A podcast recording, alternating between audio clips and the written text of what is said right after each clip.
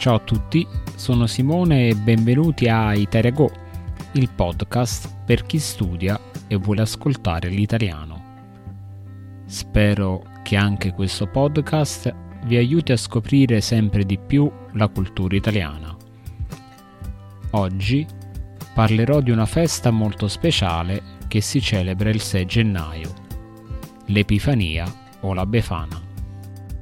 L'Epifania è una festa che conclude le festività natalizie. Ma cosa significa Epifania? La parola deriva dal greco ed indica la manifestazione di qualcosa di divino. In questo caso si riferisce alla visita dei Re Maggi al bambino Gesù, rappresentando la rivelazione della divinità di Cristo. Di solito, in questo giorno i cristiani vanno in chiesa e per celebrare questa festa partecipano alla messa. Ma un'altra figura molto importante dell'Epifania è la Befana. Chi è la Befana? La Befana è una vecchietta gentile vestita con un abito tradizionale e che vola su una scopa.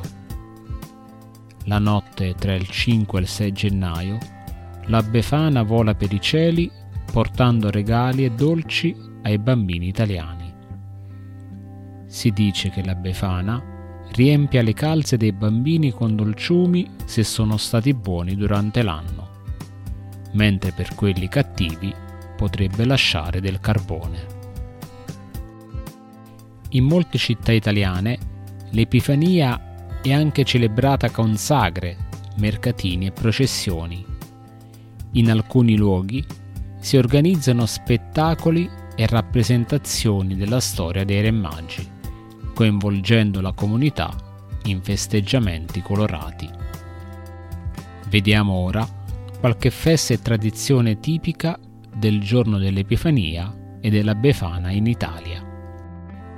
Nella città di Firenze, la vigilia dell'Epifania è caratterizzata dalla celebrazione chiamata Cavalcata dei Magi.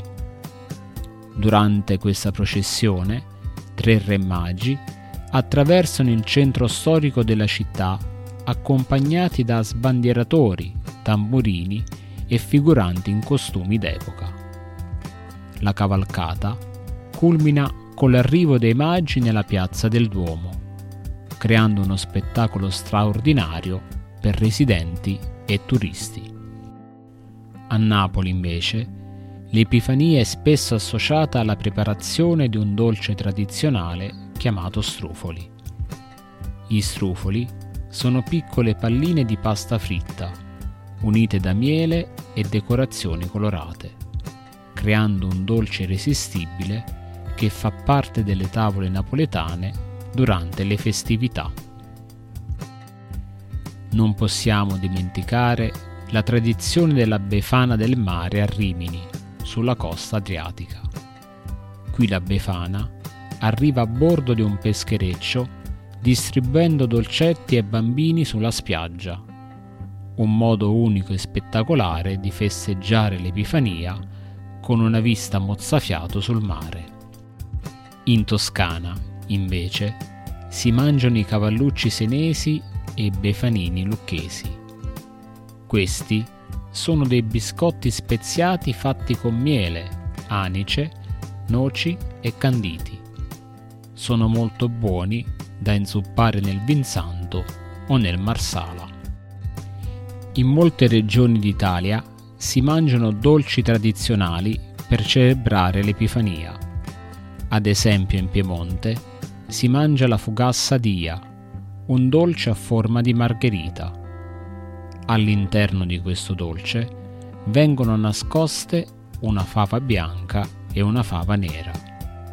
Chi trova la fava bianca deve pagare per tutti, mentre chi trova la fava nera offre da bere. È una tradizione molto divertente. In altre regioni si mangiano piatti salati per celebrare l'Epifania.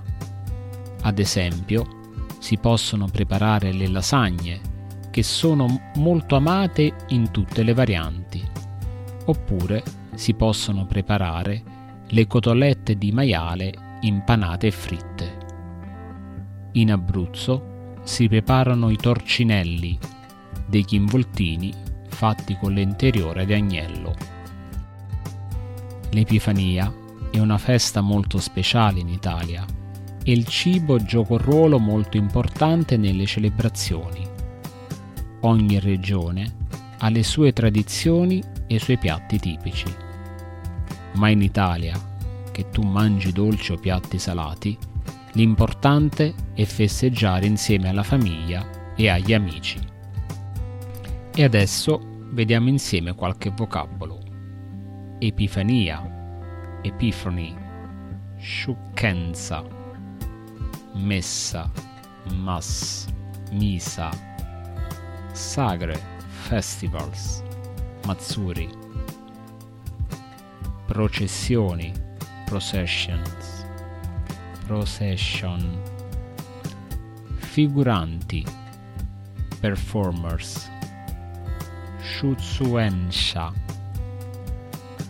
sbandieratori, flag bearers, hatte, tamburini, drummers, drama, vigilia, Eve, Zeniglia.